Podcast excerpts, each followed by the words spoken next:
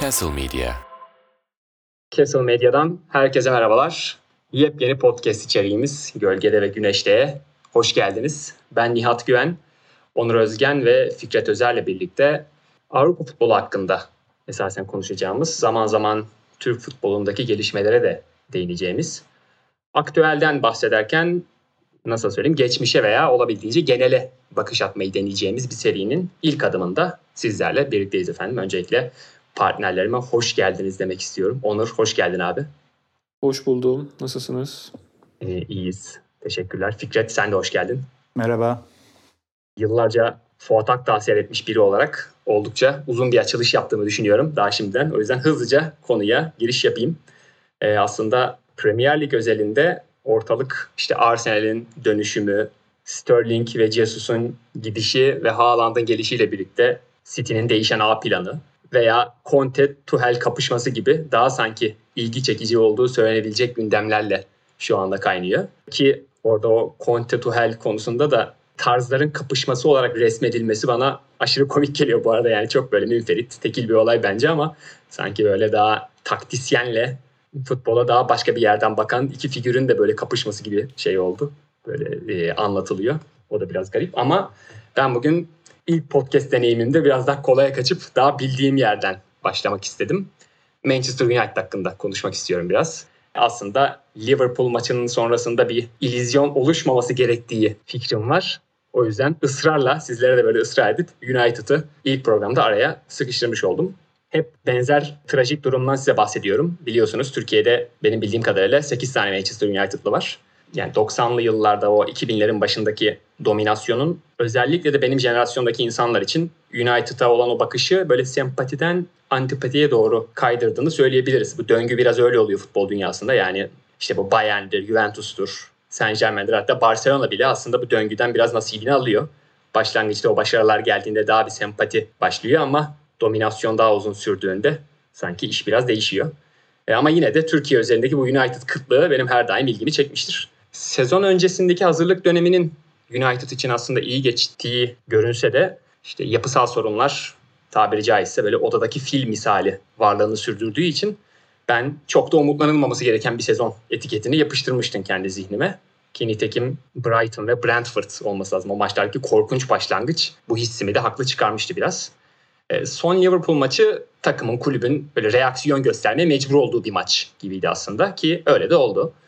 Yani 90 dakikanın geneli için çok parlak bir performanstan bahsetmek biraz zor olsa da United galip gelmeyi başardı ve oldukça garip bir şekilde sıralamada Liverpool'un üzerine çıktı bu galibiyetle. E son maçtan öncelikle aklımda kalanları şöyle bir toparlayacak olursam hızlıca. Böyle ilk 20 dakikasında topsuz oyununda çok daha böyle agresif oynayan ve Liverpool'un hücum hattına ve çok oldukça yakın bir baskı uygulayan bir United vardı. Yani Liverpool'un geriden katılan beklere de dahil herkesi çok yakın karşıladılar. Ve maçta Ten Hag esintilerinin hissedildiği nadir hücumlardan bir tanesinde de Sancho'nun golüyle öne geçtiler. Ardından Liverpool yani United'dan her anlamda bir iki gömlek üstün olduğunu hissettiren bir baskı oluşturdu ve maçın geri kalan 70 dakikası bence United'ın bu baskı karşısında sinmemeye çalışmasıyla, direnmeye çabalamasıyla ve bulduğu alanlarda da top gezdirerek değil de böyle yani pas yaparak o alanları değerlendirmektense nispeten daha direkt oynayıp karşı kaleye daha hızlı gitmeye çalışmasıyla geçti. Yani 2-0'dan sonra bile fişi çekecek bir oyun yoktu sahada.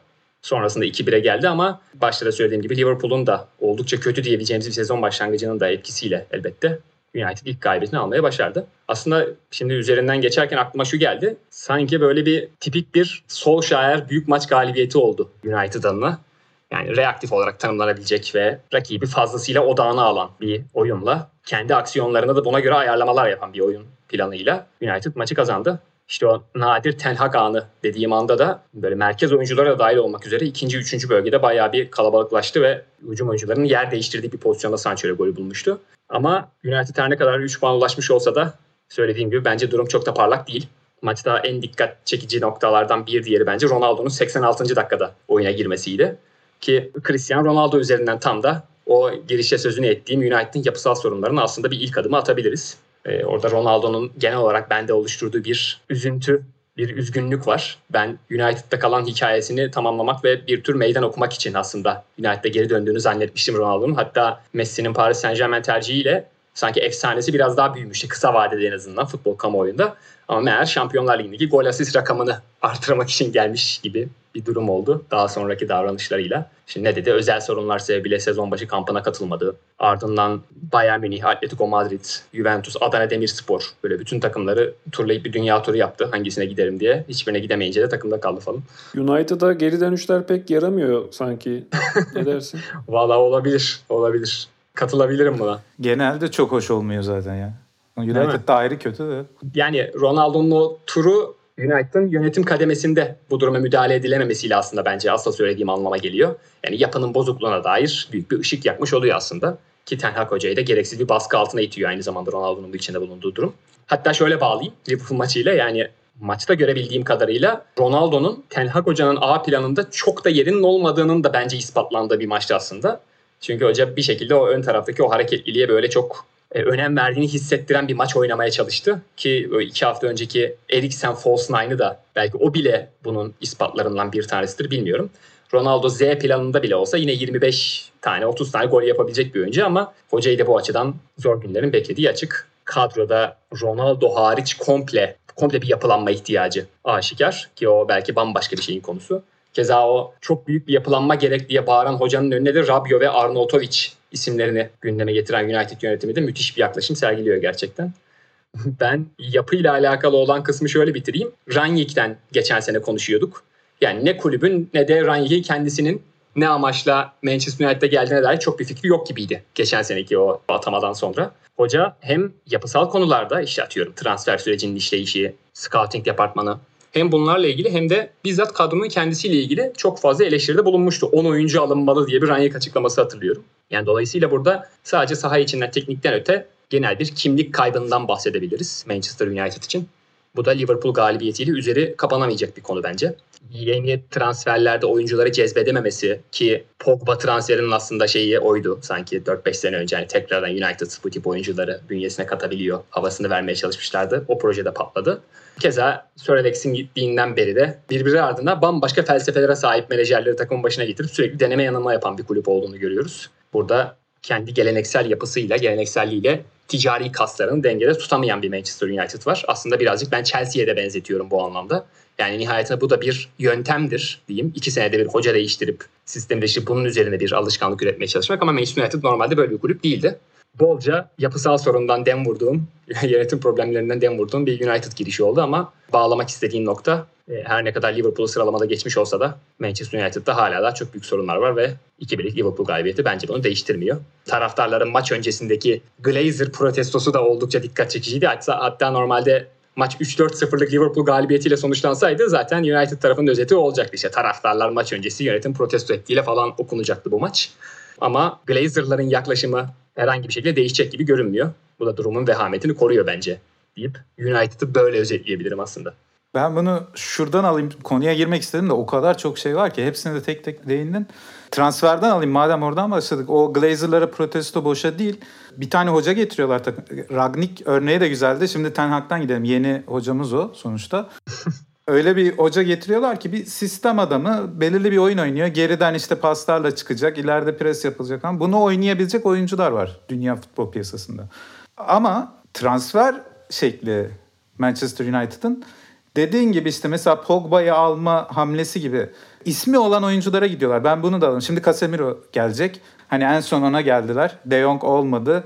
De Jong bu, bu arada çok uygundu ama onda da şöyle bir sıkıntı var. Seni istemeyen, ayrılmak istemeyen bir topçunun peşinden sürekli koşuyorsun. Hani iş Eylül'e kadar geliyor. En sonunda onun oynayacağı pozisyonda oraya adam almamız gerekiyor ya Ten Hag istiyor. Oraya Eriksen'i koymak zorunda kalıyor.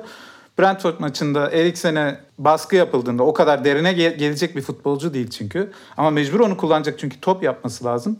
Dört tane yiyorsun. Onun dışında stoperi Maguire. Kalecisi De Gea. Hani çok outdated. Hani günümüz kalecileri böyle oynamıyor. Hani ben çok katılmıyorum kalecinin ayağı da olsun falan. Çok sevdiğim bir şey değildi. Kaleci kalecidir abi. Kurtarır. hani kalecilik yapsın diyordum ama artık öyle değil. Bunu kabul etmemiz lazım. Ve De Gea hiç beceremiyor oyunu. Transfer politikasına bakınca zaten öyle bir boşluk görüyorsun. Ben nerede okuduğumu da hatırlamıyorum şu anda. Scouting politikası ile ilgili e, Manchester United'ın konuşmuşlardı. Diyorlar ki orada çalışan scoutlar sadece mesai dolduruyorlar. Almanya, Fransa liglerini izliyorlar. Bir ve ikinci ligleri. Futbolcu isimlerini not ediyorlar ve hiçbir zaman alınmayacaklarını biliyorlar orta sıralık takımlarından. Çünkü çok büyük ihtimalle Glazer ailesi gidip bir isim futbolcuya teklif yapacak. Ten Hag aslında plan yaptıkları için gelmedi. Çok büyük dünyada bir hype oluştuğu için onun üzerinde. işte Ajax futbolu üzerinden. Tutup onu getirdiler. Ha yanlış yaparak belki doğruyu bulabilirler onu bilmiyorum. Nasıl olacak onu da bilmiyorum. Tesadüfen bir doğruya ulaşabilirler. Ama onun dışında Ragnik de o yüzden gelmemiş miydi bu arada? çok büyük ihtimalle. Yani çünkü sonraki tepkiler kulüp içinden, kulüple ilgili gazetecilerin tepkileri falan ilginçti yani sanki Ragnik bambaşka biri gibi, Ancelotti gibi bir tavır takındılar. Yani öyle olması gerekiyormuş gibi. Hani bizde de olmuştu ya ki Alman köylüsü demişlerdi bir hocaya. Loran mıydı? Werner Loran'dı herhalde Fenerbahçe'nin. Onun gibi bir muamele gördü Ragnik orada. Özellikle Michael, Michael Cox tarafından. Evet, heh, ismi aklıma gelmedi o yüzden söyleyemedim. Ya her maç sonunda ya yeter ya şöyle bir duruma geçmişti Michael Cox. Yeter ki Manchester United kaybetsin. Ben de laf sokayım. Yani çünkü ya bilmiyorum kulüp içinde neler oluyor. Onun dışında daha da çok şeyler yazılıyor. İşte stadyumun durumuyla ilgili yazılar yazılıyor. Mesela çatının aktığı, işte mutfağından farelerin çıktığı, hatta gerçekten Sağlık Bakanlığı'ndan uyarı gelmiş kulübe. Kulüp içindeki insanların, çalışanların mutsuzluğu, hiçbir zaman suratları gülmüyor diyorlar mesela. Ya bunlar abartı olabilir tabii. Hani bir e, dedikodu bir çıktıktan sonra büyüyerek gidiyor. Kulaktan kulağa geliyor olaylar ama bir doğruluk Kulüp Uğur Dündar'ın Uğur Dündar'ın basacağı duruma gelmiş. Biz hala burada Aynen. Ten Hag falan tartışıyoruz. Aynen. Ve söylenen de bu. Bu atletikteki yazıdaydı herhalde. Asıl zaten stadı büyütme, stadı yenileme projesiyle başlıyor Glazer'lar ama hatta etrafındaki bütün arsaları falan alıyorlar. Bir şeyler oluyor ama boş boş duruyormuş o alınan varlıklarda. Yani şu anda satsalar bile Manchester United'ı almak isteyecek kişi sayısı çok azmış. Çünkü stadyumun durumundan dolayı. Stadyum büyük bir maliyet. 700-800 milyon eurolardan bahsediliyor sadece renovasyonu için. Elon Musk'a güveniyoruz abi o konuda. Eğer gerçekten kulübü satın alır ve Maguire'i Mars'a yollar. evet Ma- Mars'a Maguire'ı gönderirse gerçekten şey olacak. Geyiği tamamlamış olacağız. Ya bir de bu şuna sebep oluyor. İşte bu tip futbolcular aslında iyi futbolcular çok büyük tepkiler almaya başlıyorlar. Alay konusu oluyorlar. Yani sadece o sistemin adamı değil Maguire. Hani veya kaleci o sistemin kalecisi değil. Şimdi Kevin Trapp dedikodusu duydum. Ne kadar doğru bilmiyorum. 4 yıllık teklif yapmışlar. Kevin Trapp uyar Ten Hag'ın futboluna. Tekniği çok yüksek bir kaleci. Ama onun da başka eksikleri var. Ee, Casemiro geliyor, Casemiro gidiyor ama yani çok da bilemiyorum. Ayağı da çok top yapan bir futbolcu değil ama şöyle bir şey var. Real Madrid'de o bölgede oynayan Kedira da öyleydi. Kedira Stuttgart'ta oynarken bayağı teknik bir futbolcuydu. Oraya gitti. Ciğeriyle oynayan futbolcuya dönüştü. Sürekli alan kapatmaya çalışan. Belki Casemiro da öyledir. Gelir o pas açığını kapatır yani. Hiç zannetmiyorum. Ya bilmiyorum ben o kadar hani net konuşmak istemiyorum sadece. Çünkü bir de çok büyük sürprizlerle başladı Premier Lig. Öyle de bir şey Yani var şu mı? an Arsenal lider, Liverpool 16. öyle söyleyebiliriz herhalde. Ya aslında buradan Onur'a da paslayabilirim konuyu. Ben Arsenal ne yaptıysa, neyi doğru yaptıysa senelerdir Manchester United onu yapamadı. Aslında öyle tek tek bak. İşte bu sene bile kalecilerini değiştirmeleri, Jesus'un gelmesi ileriye. Çünkü oynadıkları oyuna sürekli oyuna hakim olmak isteyen bir hoca Arteta. Defansif oynarken de böyleydi. Biraz daha bizdeki Aykut Kocaman'ın defansif anlayışına benziyor. Aykut Kocaman'dan farkı Aykut Kocaman şu sıçrayışı yapamadı hiçbir zaman. Sürekli oyuna hakim olmaya çalışan bir hoca ve ona göre de transferler yaptılar senelerce ve sadece sabrettiler.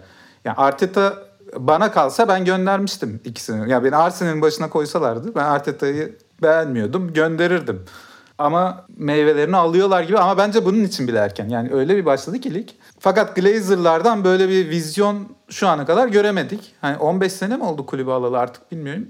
2005'te kaldı diyorlar kulüp ve sadece o markanın ekmeğe yeniyor. Yani futbolcu getirirken de, stada taraftar çekerken de Artık öyle bir marka kaldım ben ondan da pek emin değilim yani. Zaten o tartışmalar da yapılmaya başlandı artık Manchester United gerçekten elit bir kulüp mü diye.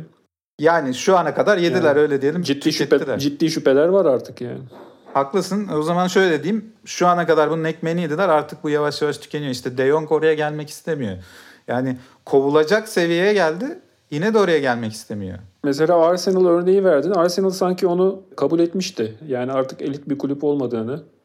Belki de Manchester United'ın da bunu yapması lazım. Ve o kabul ediş bir sıfırdan başlayışı zorunlu kılacak beraberinde. Ama sürekli hala kendini e, dev aynasında görünce biraz yerinde sayıyorsun, patinaj yapıyorsun. Sanki United'ın durumu öyle şu anda. Tabii tabii. Hatta o sözünü ettiğin kabul gerçekleşirse eğer ki o Fikret'in bahsettiği çok sayıda yönetimsel boşluğu dolduran Sir Alex Ferguson figürünü de tamamen geride bırakmış olacak aslında kulüp. Çünkü hala da danışman rolüne getirip yani işin operasyona da katmak dahil olmak üzere hala bile yani üzerinden seneler geçti ama yine de Sir Alex dönemi anılır ve karşılaştırmalar yapılır durumda. Bence o şeyden de nasıl söyleyeyim o perspektiften de kulübün artık geri durması, kurtulması gerekiyor diye Arsenal ve United'ı şey açısından da benzetebiliriz belki. Hani iki tek adam, tek adam değil ya da ama şey Wenger ve Ferguson'dan bahsediyorum. Hani çok Evet. uzun süreli bir saltanatın sonrasında Arsenal'da ciddi olarak bocaladı Wenger'den sonra. Yani işte belki doğru hocayı bulamadı Manchester United. Arsenal demin Fikret de söyledi hani beni getirseler şeyi görevde tutmazdım Arteta'yı diye. Yani çok ciddi belki Solskjaer kadar belki ondan da fazla olabilir. Hani tenkitler vardı Arteta'ya da ama adım adım geliştiler. Bir, bir sürece bir inanç vardı Arsenal'da. United'da bu Ferguson sonrasında hiçbir dönemde olmadı. Yani e, hep isimler üzerinden girildi ve bir anlayış yokluğunda ya da ne, ne denir bir felsefe yokluğunda tabii tabii yol haritası o boşluğu da o boşluğu da isimler dolduramıyor. Yani yoksa işte Manchester City'de Guardiola'nın işte Liverpool'da Klopp'un her şeyi yaptığını düşünmek gibi bir şey bu. Ama öyle değil gerçek. Sadece şunu söylemek istiyorum. Şimdi çok tepki çekmek istemem de Ferguson'un yapmadığı şeyler var. Wenger'in yaptığı. Gene öyle kıyaslayacaksak tek adamları. Wenger'in son senelerini hatırlarsanız stadyumla uğraşıyordu. Stadyum yapılıyordu.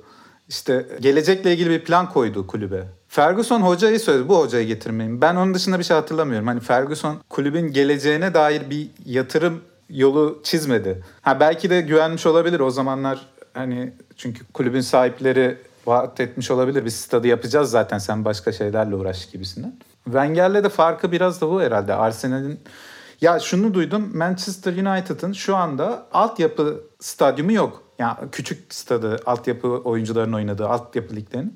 Sağda solda oynayan Manchester City'nin kampüsü var. Aynı şehir içinde belki de en büyük rakibin. Yani oradan da bir gol yiyorsun. Oradan da sürekli bir geride kalıyorsun. Yani yapılan yatırımlara iki kulübün yaptığı yatırımlara baktığımızda yine City tabii ki öndedir ama öyle devasa bir fark olduğunu sanmıyorum. Sadece yatırımların yapıldığı yerler farklı ve yatırımları yapan insanların sahip olduğu vizyonlar farklı. Yani aradaki farkı o yaratıyor. Manchester United konusu böyle 23 dakikada falan da bitecek bir konu. Pek değil. Hatta Fikret'in Arsene Wenger örnekleri üzerinden mecburen konuyu sonlandırırken Sir Alex'i savunmam gerektiğini hissettiğim bir durum bile oluştu. Yani orada ben de öyle kapatmış olayım. Hani Wenger'in uzun vadedeki planı da aslında Wenger ayrıldıktan sonraki ilk dönemde Hı, öyle bir plan da yokmuş sanırsam dedirten bir resim de ortaya koymuştu esasen. Ki jenerasyon geçişinden falan bahsediyorsak yani Sir Alex işte o nasıl söyleyeyim futboldaki trendleri, o kültürleri, jenerasyonları o geçişin nasıl yönetileceği konusunda daha pozitif bir örnek sunmuştu kariyerlerinin son bölümünde. Wenger çünkü daha ayrılmadan evvel de Arsenal'ın o nasıl söyleyeyim level düşmesine sebep olan o süreci engelleyememişti aslında. Ama sözünü ettiğin gibi uzun vadede Sir Alex'ten sonra da bir boşluk olduğu aşikar. O yüzden de ben... Wenger ayrıldı abi kulüpten o var yani. Arsenal'da Evet, şu evet, an değil mi? hiçbir Ha, Komple Ferguson bağlı ayrı. kopardı. Doğru söylüyorsun. Hani tribünlere çıktı başka bir deyişle. Yani. Yani bende Gönül bağı devam ediyor sadece. bende bu Manchester United hevesi ve United'daki bu problemler var olduğu sürece önümüzdeki haftalarda bol bol hala daha United konuşuruz diye düşünüyorum ama konuyu buradan belki madem bu kadar fazla yapısal durumlar, sahiplik falan dedik konuyu dünyadaki diğer örneklere falan şey yapabiliriz, getirebiliriz. Yani Fikret yapısal nizamın tam göbeğinde Almanya'da olan bir insan. O yüzden kendisine de böyle her dakika başı abi Almanya'da şu sistem nasıl ya tarzı sorular sorup muhabbeti sıkıcılaştırmayacağım. O yüzden ilk başta Fikret'e buradan sesleneyim. Endişelenme abi bu konuda. Ama açık konuşmak gerekirse bence Alman futbol kulüpleri ve yönetimleri son dönemde bu oyuncular, menajerler, taraftarlar, kamuoyu gibi aktörleri içeren o kalabalık futbol ailesi kümesinde bence en steril kalan yapıları oluşturuyorlar gibi geliyor bana. Yani atıyorum Bayern Münih'in yaşadığı Lewandowski durumunu bile ele alacak olursak yani nihayetinde açıklamaları itibariyle kriz gibi olabilecek bir durumu bir şekilde Ronaldo'da United'ın yapamadığı bir şekilde bir neticeye bağladılar. Yani bu minvalde işte farklı coğrafyalardan örnekleri belki masaya yatırıp dünyada bu işin nasıl yürüdüğüne dair zihnimizi toparlayabiliriz. Fikret'in söyleyecekleri diye düşünüyorum. Ben Almanya'yı şöyle kısaca bir anlatıp asıl ben Onur da buradayken ona Göztepe'yi sormak istiyorum. Onu, onu, Göztepe de satıldı sonuçta. Doğru.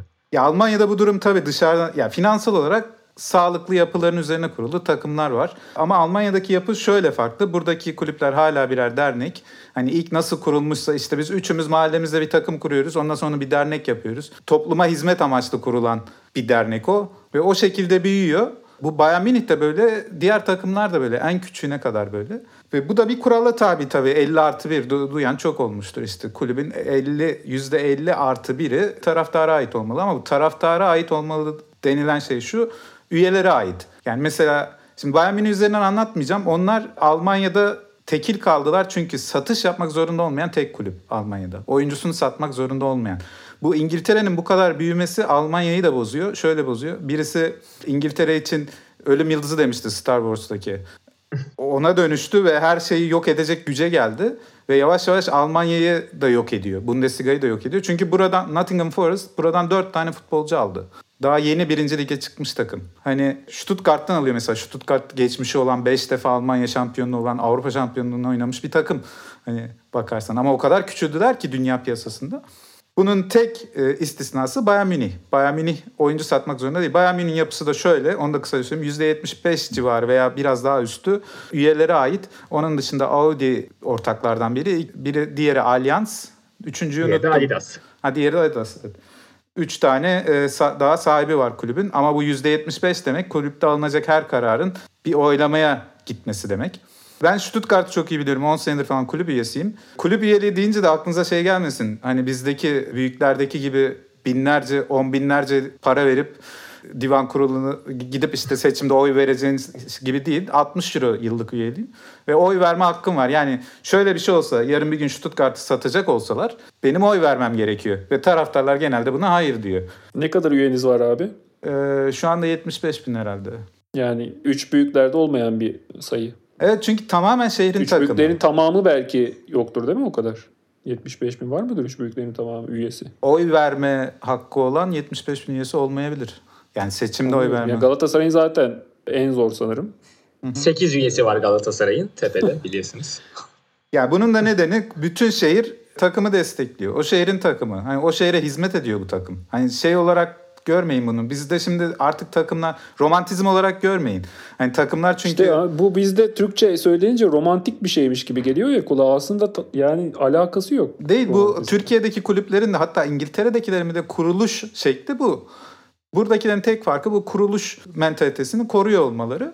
Kısa keseceğim dedim uzadı. Ee, Stuttgart'ın da işte %87'si taraftara ait. Mercedes %11'ine sahip. O diğer o küçük şeyleri bilmiyorum. Orada olan şu bir karar alınacak. Yani bu her şey olabilir. Armanın şeklinden e, sponsor anlaşmalarına kadar bir oylama yapılıyor. Oylamaya gidiyorsun, oy veriyorsun. E, bunun dışında kulübün işleyiş şekli sürekli çevresine yararlı projeler üretmek. Yani sadece futbol takımı değil. Ama bir taraftan da işte bunu yaparken Don Quixote'a dönüşüyorsun Avrupa futbolunda şu anda. Çünkü İngiltere gibi bir dev var orada. Ve senin yetiştirdiğin, altyapından gelen veya ne bileyim 16 yaşında kulübe kazandırdığın futbolcuları yok pahasına alıyorlar. Sen 3 sene onlarla birlikte oynayamadan başka şeyler oluyor. Yani bu gidişat İngiltere yönünde o yüzden. Hoşuma gitmese de benim. Tamam Almanya'da sağlıklı finansal yapılar var ama bu finansal yapılar başarıyı getiremeyecek duruma geldi. Ve bu konuşuluyor. Oliver Kahn işte iki haftadır konuşuluyordu. Çıktı 50 artı bir kuralı değişmeli dedi. Yani bizden başka kendini kabul ettirebilecek bir takım yok Almanya'da. Da. Çünkü onun da nedeni kendileri de burada bir rekabet istiyor. Kendilerine de zarar veriyor bu Bundesliga'nın bu kadar rekabetsiz bir ortama dönüşmesi. Neyse burada uzattım. Sahiplik konusu şu anda burada da tartışılıyor ama dediğim gibi bu kulüpleri satması da çok zor. Onay almaları gerekiyor ilk önce üyelerden. Diyeyim ben orada gerçekten bu Göztepe'nin durumunu ne olacağını hani Onur'un bu konudaki düşüncelerini merak ediyorum. Oraya atayım pası buradan. Ee, ya Göztepe'nin yani yeni sahipleri hakkında öyle çok derinlemesine bilgim yok açıkçası. Ama Güner Çalış'tan, sevgili Güner'den duyduğumuz kadarıyla spor kulübü yönetimi işini iyi bilen insanlarmış. Öyle bir referans geldi Güner'den. Ee, ama yani benim genel olarak hani kulüp sahipliği konusundaki düşüncem çok net bir soruya dayanıyor. Hani bu işi ticari olarak hani futbolu bir ticarete döken insanlar için farklı gerekçeleri olabilir bu işin. Ama taraftarlar nezdinde yani gönül bağı kurdukları kulüplerinin bir şahsa, bir şirkete, bir devlet fonuna satılmasını nasıl içleri alıyor? Bu benim anlayabildiğim bir şey değil. Yani tabii ki bunun da gerekçeleri var. İşte kulübe yatırım yapılacak, işte daha iyi oyuncular gelecek, işte daha başarılı olacağız beklentisi ama bu garantisi olan bir şey değil. Ve dünyada ya da işte Türkiye'de de yavaş yavaş örneklerini görüyoruz. İşte Başakşehir ile başladı sanırım bizde. Daha sonra işte Kasımpaşa, şimdi Göztepe, şirket kulüpleri. Ee, yani dünyada da iyi örnekleri de var. Ama kötü örnekler çoğunlukta. Ve bu durumda yani kulüpte işler iyi gitmediği takdirde taraftarlar işte Manchester United'dan bahsettik. Hani yıllar boyunca hani bu sahiplerden kurtulmak istiyorlar. Yani kurtulmanın peşine düşüyorlar ve yüzlerce yıllık kulüpler yani zavallı duruma düşüyor yani. yani. Küçük duruma düşüyor. Ve bunun bu kadar örnekleri olmasına rağmen hala nasıl taraftarların bunu kabul edebildiğini gerçekten ben anlayamıyorum.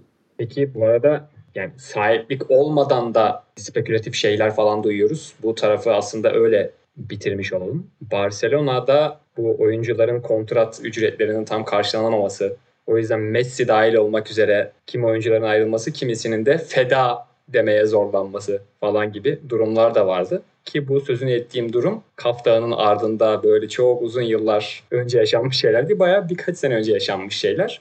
Şimdi Financial Fair Play tarafında örneğin Manchester City'nin veya Paris Saint Germain'in şeylerini duyuyorduk. Hani bu bütün süreci aşabilmek için, arka kapıdan dolanmak için yani işte atıyorum Etihad antrenman tesisi sponsorluğu anlaşması imzalıyor City ile 5 yılı 200 milyon euro. Yani şimdi sen bayağı ticari olarak gittin bunun pazarlamasını yaptın ve bunu hayrettir ki işte kulübün sahibi olan grubun çok yakın başka bir grubuna bunu sattın. Biz de bunu ticari gelir olarak yedik. UEFA da bunu yiyor ve sen de bunun üzerine transfer yapabiliyorsun gibi. Barcelona'da ise benim son dönemde okuduklarım yani kulüp televizyonu veya yayın hakları paylarının bir kısmının bir şirkete satılması ve bir gelir yaratılması modeli üzerineydi. Sadece kulaktan dolma elimde böyle bir bilgi ve Nagelsmann'ın ya bunlar 3 gün öncesine kadar ağlıyorlardı. Bunlar Lewandowski'ye falan o kontratı nasıl verebiliyorlar? Bu bir araştırılsın serzenişi kadar sadece e, elimde bir bilgi var. Burayı noktalarken bir de bu işin başka bir arka kapısı mı var diye Fikret'e bir sormuş olayım abi bununla alakalı. Var ya mı evet. detay bilgin? Şöyle Nagelsmann ne söylese hemen karşı taraf onun haksız olabileceğini düşünüp hemen bakıyorum. Şöyle bir şey varmış. Ya illegal hiçbir şey yok Barcelona'nın yaptığı. Önce bunu söyleyeyim. Çok net. Avrupa'nın kendi UEFA'nın Financial Fair Play'inden ayrıca İspanya'nın kendi bir Financial Fair Play kuralı var ve Avrupa'daki en serti bu. Bizdeki gibi falan değil, Türkiye'deki gibi falan değil. Kural şunu söylüyor. Oyuncu kontratında verilen aylık maaş artı verdiğin bonservisi oyuncuyu kaç yıllığa almışsan o sayıya bölüyorsun. Onu da üstüne ekliyorsun. Mesela oyuncuya 50 milyona 5 yıllığını aldın. 10 milyon yer açacaksın bonservis yüzünden. Artı bir de maaşı 10 milyon diyelim 20 milyon olacak. Şu en son işte Kunda mıydı ismi? Sevilla'dan aldıkları. Oynatamıyorlar şu. Kunde. Ona mesela 20 milyon euroluk yer açmaları lazım. Şu anda bir tek o kaldı. Ama İspanya'ya göre transfer yani bonservis ödemeleriyle maaşlar apayrı. Bonservis ödemelerini kredi borçlarıyla yapabiliyorsun. Kulüp borçlanarak bonservis ödeyebiliyor. Orada şey ilgileniyor. UEFA ilgileniyor herhalde. Ve ilk geldiğinde Başar Laporta yaptığı şey kulübün kısa dönemli borçlarını uzun vadeye yaymak. Yani 5 senede ödemesi gereken borçları 25 seneye yayıyor. Öyle olunca Golden Sachs 600 milyon euroluk bir kredi açıyor Barcelona'ya ve Barcelona bonservisle transfer yapmaya başlıyor. Burayı böyle çözüyor. Ama öbür tarafta hatta ilginç bir rakam vardı. 2020-21 yılında Barcelona'nın kotası 94 milyon, maaş kotası Real Madrid'in 784 milyon. Yani imza attırabilecekleri maaş şeyi. O seviyeden geliyorlar. Ertesi sene eksiye geçiyor Barcelona. Sıfır oluyor yani. Yeni oyuncu alamayacak. Zaten o anda artık Messi'yi işte şeyi ismini unuttum. Neyse. Pjanic'in gitmesi de buna bağlı bu arada. E, Neto hatta. Fakat e, şu anda olan şey dediğin doğru bunlara ekonomik kaldıraç deniyor. Economic levers. Bunları satıp kulübe gelir yaratıp yani kulüpte artı bir bütçe gösterip o bütçeden oyunculara imza attırabiliyorlar. Ve ne yaptılar? %49.9'unu sattılar lisanslı ürünlerin hakkının. Ve bu kısa vadeli de değil. 10 yıl 15 yıllık anlaşmalar bunlar. İşte Barcelona şey yayın gelirlerinin %25'ini sattılar. Bu ikinci ekonomik lever'dı. Üçüncüsü de işte dediğin gibi medya kuruluşunu sattılar. Onu da %25 gibi bir oranla sattılar. Şimdi tartışılan şey şu. Bu ne kadar sürdürülebilir? Çünkü bu satmak demek şu anda nakit parayı alıyorsun. İleride yıllar içinde buradan bu gelirin olmayacak. Bunun sürdürülebilir olması için şu anda yaptıkları transferlerin tutması ve bu başarının devam etmesi lazım. Ha onun olup olmayacağını bu yönden illegal bir şey yok. De Jong muhabbetinde olan da bu. De Jong'un bonservisi 75 milyon artı kendine 10 milyon. Bir de korona zamanı 2 milyona düşürüyor maaşını. Fakat tek şartla diğer yıllarda maaşı artacak. Ve şu anda artış olması gerektiği için De Jong da herhalde böyle bir 25 milyonluk falan bir kota dolduruyor De Jong. Böyle bir sıkıntı var. Ama yaptıkları illegal bir şey yok. Sadece şeyde ilginç bir şey var. Onu da söyleyeyim orada bitireceğim. Pique'de ilginç bir şey var. Herkes işte feda demiş gibi görüyor ama Pique'de ayrı bir durum var. Cosmos diye bir şirketi var Pique'nin. Bu Sorare kart oyunlarının falan da ortağı. Hatta 2019'da İspanya Süper Kupası'nın 4 takımını yapıp Arabistan'a götüren şirket bu şirket. Buradan 25-30 milyonluk kişisel gelir elde etmiş Pique. Son 3 turnuvada. Bu sene de yapılacak herhalde Ocak ayında. Ki Pique'ye bunu sorduklarında yo ne var ben gayet ticari bir iş yürütüyorum. Gayet de normal diyor bir inanılmaz bir şekilde. Evet ama haklı. İlegal hiçbir şey yok. Etiğinden, etik tarafından bahsetmiyorum. Yani Barcelona'nın da yaptığı şey tartışılır. Hani etik mi değil Anladım. mi? Ama illegal hiçbir şey yok. Yani De Jong'a mobbing yapıyorlar göndermek için ama giderse illegal hiçbir şey yok. Ama etik değil yaptıkları şey. Ayrıca Pique'nin e, bu ekonomik kaldıraçlardan, economic levers denilen şeyden pay istediği söyleniyor. Hani şirketine. Ve zaten böyle bir şey olsa Pique maaşı ne yapsın? Hani öyle düşünüyor. İndirim yapması çok da mantıklı zaten şu anda. Böyle bağlayayım. Ee, aslında bağlarken Onur'un da satır arasında söylediği bir şeyle seninki gayet böyle denk bir yere geldi. Taraftarlar nezdinde ki e, evet bu yönetimsel olarak konuştuğumuz konular kendi öz, özlerinde bir ciddiyet barındırıyor olabilirler ama yani nihayetinde bu oyunun en önemli paydaşları o takım elbiseli insanlar değil, taraftarlar. Yani dolayısıyla taraftarlar nezdinde bu ilizyonun diyeyim bu kısa vadeli müdahalelerin şey olması kendilerini unutturmaları için aslında sürdürülebilir bir başarıya ihtiyaç var ama Onur'un da işte söylediği gibi bu sürdürülebilirliğin bir garantisi yok. Dolayısıyla burada son kısımda pencereyi taraftarlar üzerine belki açabiliriz. Yani nispeten daha kısıtlı boyutuyla bunları konuşabiliriz diye kendi içimizde de goy goyunu yapıyorduk. Yani nedir? Özellikle de ülkemize bakacak olursak Fikret'in bu üzerine bahsettiği, konu açtığı bütün bu yatırımlar, işte muhasebeci taraftar profilinden bahsediyorum. Bu gerçekler bu derece Türkiye'de olumsuz yönde ayyuka çıkmışken taraftarlar bu yapısal sorunların farkında değiller mi gerçekten? Yoksa evet farkındalar ama ile başlayan cümleler mi var, fikirler mi var? Bunları belki konuşabiliriz son kısımda. En sonda yani buraya da belki şey yaparken buradaki soruyu ortaya bırakırken veya biraz Onur'a yakın bir yere bırakırken şunu da söyleyeyim. Tam taraftarların ya işte bu konuda acaba doğru pozisyon almıyor mu taraftarlar ve taraftarların bu doğru pozisyon almaları sebebiyle futbol kamuoyu, otorite bu noktada doğru müdahaleleri yapmıyor mu gibi bir soru işareti oluşmuşken yani taraftarın alanını kendi zihnimde çizmeye çalışıyorken haddim değil ama sadece düşünce şeklinden bahsediyorum. Bir de yakın zamanda bu hafta sonundaki Beşiktaş maçında çok daha saha içi bir durum e, yaşandı ve maçın 60. dakikasına kadar bayağı iyi top oynayan Beşiktaş 60'tan sonra biraz durulunca akıllarda da herhalde şu Alanya spor maçındaki 3-0'dan 3-3'lük o skor biraz taze olsa gerek. Valerenga çok daha geride kalmıştı ama Alanya daha yeni. Durum da böyle olunca e, Vodafone Park'ta hoca değişiklik yap tarzı bazı tezahüratlar gördük. Bu ikisini yan yana getirme sebebim şu. Taraftarın nerede duracağını belirlemek, onlara bir alan çizmekten bahsediyordum. Bu şekilde düşünüyordum bu şey. Ekonomi konularına bir taraftar nasıl bakar derken sanki işte saha içine de böyle yok oraya da girmeyin diyerek taraftarı fazla mı şey yapmış nasıl söyleyeyim fazla mı üzerine gitmiş fazla mı bir alanı sıkıştırmış oluyoruz yoksa aslında burada bir tür nasıl söyleyeyim bir yer işgali mi var gibi bir soru da oluşuyor. Yani böyle ekonomiden tutalım da sağ içinde olana kadar taraftarın bakış açısı ile ilgili bir pencere açarak belki bitirebiliriz. Bu ilk bölümü diyeyim. Hatta orada Onur'a dönebilirim. Evet yani yer işgali olduğu kesin bence. Hatta işte bu konuda Aykut Kocaman'ın bir röportajı vardı. Onu Twitter'da da paylaşmıştım. Bu İsmail ile ilgili yapılan olumsuz tezahüratların ardından. Bir alan işgalinden bahsediyor Türk futbolunda e, Aykut Kocaman. 5-6 sene önce Gol Türkiye'ye verdiği bir röportajda.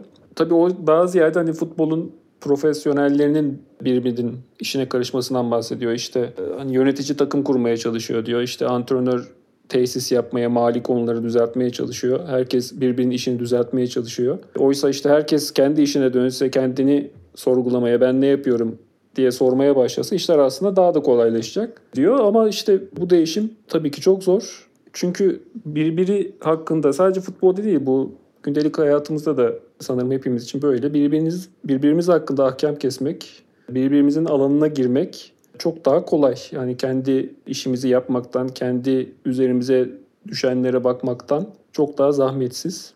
Yani taraftarların, Beşiktaş taraftarların İsmail, Valeri, Valerian İsmail'le olan şu anki ne denir ilişkisi aslında yeni değil. Hani uzun süredir yabancı antrenörlerin Türkiye'de yaşadıklarından çok farklı şeyler yaşadığı söylenemez Valerian İsmail'in ama sanki birkaç tık e, daha şiddetli yaşıyor gibi her şeyi. Büyük bir güvensizlik var. Yani son maçta örneğin bayağı bir Beşiktaş senin de söylediğin gibi 60 dakika ciddi ciddi top oynadı yani bayağı top oynadı. Hani benim Vodafone Park açıldığından beri gördüğüm en iyi birkaç golden biri ikinci goldü mesela. Şeyin Enkudu'nun hata başlatıp bitirdiği. Kendi başlatıp bitirdi değil mi? Doğru. Aynen pozisyon ve yani bu işte oyuncuların bireysel yeteneklerine bağlı atılmış gollerden biri değildi. Onun dışında zaten hani duran toplarda sadece son maçta değil sezon başladığından beri bir ciddi bir çalışma olduğu, bir organizasyon olduğu görülüyor. Ama yani çok çok fazla, çok büyük bir ön yargı var ve şu an Valerian İsmail bir yandan takımının maçlarını kazanmasını sağlamak zorunda. Bir yandan da kazanırken hani bu etrafındaki olumsuz bakış açısını yıkmak, işte kitleleri tatmin etmek zorunda. İşi bayağı zor. Kolaylıklar diliyorum kendisine buradan. Umarım Beşiktaş yönetimi ya da işte sportif karar alıcıları da kendisine gereken yeterli desteği verirler. Hani sezon başında taraftarlar bir daha şey başlamadan bir açıklama yaptırmak zorunda bıraktı biliyorsunuz. Hani hocamızın arkasındayız klasik açıklaması. Sanırım Sampdoria maçından önce gelmişti o açıklama. Yani daha lig başlamadan yönetim hocasının arkasında olduğunu söylemek zorunda kaldı. Pek ideal bir başlangıç değil tabii.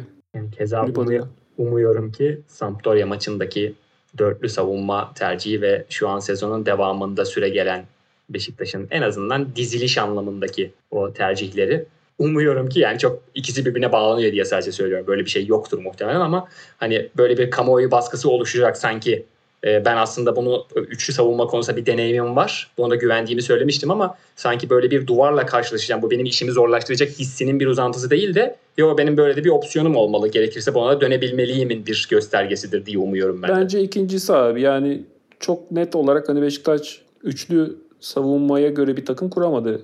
İşte Roman Sayıs alındı iyi bir savunmacı stoper olarak ama iki iyi stoper daha bulamadı Beşiktaş. Hemen oynayıp katkı verebilecek. işte Emre Can da geldi ama onun belli bir süre ihtiyacı olacak.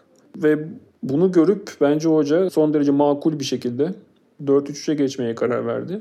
Sadece üçlü savunma da değil. Hani hocanın bundan önceki çalıştırdığı takımlarda oynattığı futbol üzerinden de çok çıkarımlar evet. yapıldı. Bugüne kadar yapılmaya da devam ediyor. İşte en çok Barnsley dönemi ne atıf yapılıyor işte hatırlıyorsunuzdur. Championship'in hani neredeyse küme düşme adaylarından biriyken son derece kontra hata, uzun toplara dayalı bir futbolla playofflar atmıştı takımı. Yani sanki aynı futbolu burada Beşiktaş'a oynatmaya çalışacak ve bu şekilde bir sonuç almaya çalışacakmış gibi bir endişe var. Bunu da son derece saçma buluyorum. Ama zaten oynanan futbola baktığımızda da hiç alakası yok yani. Dominant bir futbol oynamaya çalışıyor Beşiktaş. Bu şey değil hani çok iyi beceriyor her maçta, her işte maçın her anında demek değil. Yani çok fazla topa sahip olmaya çalışmıyor. Evet ama oyunu yine büyük takımların oynaması gerektiği gibi rakipleri sahada oynamaya çalışıyor. Topun orada kalmasını sağlamaya çalışıyor. E, baskı yoluyla. Ve bence sezon başı itibariyle ve yeni bir takım itibariyle de bunu fena başarmıyor. Yani örneğin ya da Galatasaray'dan çok daha iyi başarıyor mesela. E, bence Fenerbahçe'den de daha iyi başarıyor. Ama nedense işte İsmail özelinde hem taraftarların hem medyanın belki işte kariyerinin çok fazla olmamasından da kaynaklı olabilir tabii bu. İsminin çok fazla olmamasından da kaynaklanabilir. Bir çok fazla olumsuz bir ön yargı var. Bakalım bunu parçalayabilecek mi? Son bölümde bu konuya giriş yaparken kafamda biraz daha fazla soru işareti vardı. Aslında birçok şey senin demenle oturdu ama bir tane daha soru oluştu. E, o soruyu da belki tam yanıtlayamadan veya başka bir programa erteleyerek bitirebiliriz. O da yani taktiksel tarafta önemli ölçüdeki bir hassasiyetten işte hocanın bakış açısını sorgulamaktan falan hani taraftarın böyle reaksiyonları olduğundan bahsetmiştik ama diğer tarafta da işte Fikret'in o konusunu açtı ve şöyle şöyle ekonomik formüller, ekonomik şeyler, uygulamalar falan var dünya futbolunda da kulüplerde. Ve bizim tarafta ülkemiz kulüplerinde durum bu uygulamaları gerçekleştiremeyeceğimiz kadar karmaşıkken ve tırnak içinde daha batık bir durum varken taraftarın yine aynı Valerian İsmail'in üçlü savunmasına anında tepki gösteren daha sezon öncesi kulübü açıklama yaptıran taraftarın bu tip konularda nasıl söyleyeyim tüm takımların kendi gidişatına suyun aktığı yöne herhangi bir engel teşkil etmemeleri de ayrı bir soru işareti uyandırıyor benim zihnimde. Hani o cevaplanmayan soru olarak kafamda kalan şey o oldu. Çünkü ben de ülkede futbola dair sorunlarla topluma dair sorunların hep iç içe geçtiğini düşünen biriyim. Yani dolayısıyla hani bu kötü planlamaları, bu kötü ekonomiyi oluşturanların da bizzat toplumun kendini kendi içinden çıkardığı figürler olduğunu düşünüyorum.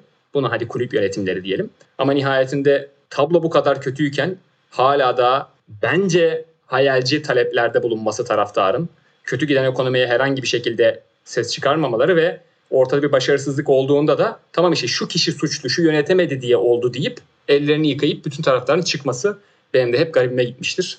O yüzden o sözünü ettiğin hassasiyeti biraz burada da beklerim demek istiyorum aslında kamuoyunda. Medya da bunu tabii ki çok körüklüyor. Yani bugün örneğin kayda girmeden önce bir spor medyasının Twitter adresinde şey gördüm. İşte 3 yorumcu konuşuyor. İşte Galatasaray'ın diyor şöyle dripling yapan bir kanat oyuncusuna ihtiyacı var. Fenerbahçe'nin işte böyle bir santrafora ihtiyacı var. Ve kaç transfer yaptı bu kulüpler? Fenerbahçe 11 sanırım şu anda değil mi? Galatasaray'da 10, 10 olmuştur yani. İkisi de 8-10 arası bir yerdedir diye. Evet ama hala şöyle bir kanata ihtiyacı varmış. Böyle bir santrafor ihtiyacı varmış. E, taraftarlar da evet yani buna çok teşne. Bunu amiyane tabirle yemeye çok teşneler. Ne yazık ki. Bir karamsar tarafa gidiyor konu. Yani şu, hani bu şuursuzluk da var yani. Çünkü bir fikir oluşturuyor bu medya dediğimiz şey. Ya İsmail'e o oyuncu değiştir diye bağırmalarının sebebi de o medyanın oluştururuz. Geldiğinden beri böyle yani. Ama nereye gidiyoruz bilmiyorum. Bu sadece Türkiye özel bir şey değil bu arada. İşte taraftar Barcelona taraftarı Brad Waite'i ıslıklıyor. Niye abi ne yaptı ki o size? Hani hiçbir şey yapmadı. Siz ona bir kontrat verdiniz. Geldi oynadı. Sezon açılışına çıkıyor ve ıslıklıyorsunuz. Hani taraftarı kendi oyuncusunu kovmak için kullanıyor şey. Bu koskoca Barcelona. Mersin Manyurdu Yattara'yı da öldürmüştü mesela. Ona benziyor. Onun bir alt seviyesi. Dövdürmüyor bunlar ıslıklatıyor. Dövdürseler belki daha iyi. Hani 80 bin kişinin önünde sezon açılışında ıslıklanmak hani ben depresyona girerdim. Yani kötü bir tarafa gidiyor yani. Bu opinion maker dediğimiz şey. Medya bunu yapıyor. Bunu oluşturuyoruz. İsmail geldiğinden beri B planı yok deniyor. İlk maçından beri B planı yokmuş bu hocanın deniyor. Abi A planını görelim önce. Yoksa da bakarız sonra konuşuruz. Neyse. Evet. Castle Medya'nın yeni içeriği Gölgede ve Güneşte'nin ilk bölümüne çok mükemmel hayallerle oldukça umut var bir şekilde başlayıp oldukça karamsar Biraz bir şekilde karamsar ilk bölümü bitirmiş olduk. Bu arada Süper Baba'dan sonra ilk defa Nihat ve Fikret isminde bir insanı beraber görüyorum. Teşekkürler kesinlikle. belki belki bu kapanışı bu şekilde biraz bilerek yaparsak daha iyi olur. Güzel. Yani şey Cem'den... Keşke benim de adım Cevdet olsaydı. Cem'den böyle şey flütle çalınan Süper Baba introsunun outro versiyonu fade out olarak böyle öyle bitirmesini belki isteyebiliriz. İkinize de teşekkürler abi. Onur teşekkürler. Fikret teşekkürler. Ağzınıza sağlık. Teşekkürler. teşekkür ilk, ilk bölümün heyecanıyla sürçülisan ettiysek affola diyelim. Önümüzdeki haftalarda tekrar görüşmek dileğiyle. Hoşçakalın. Görüşürüz.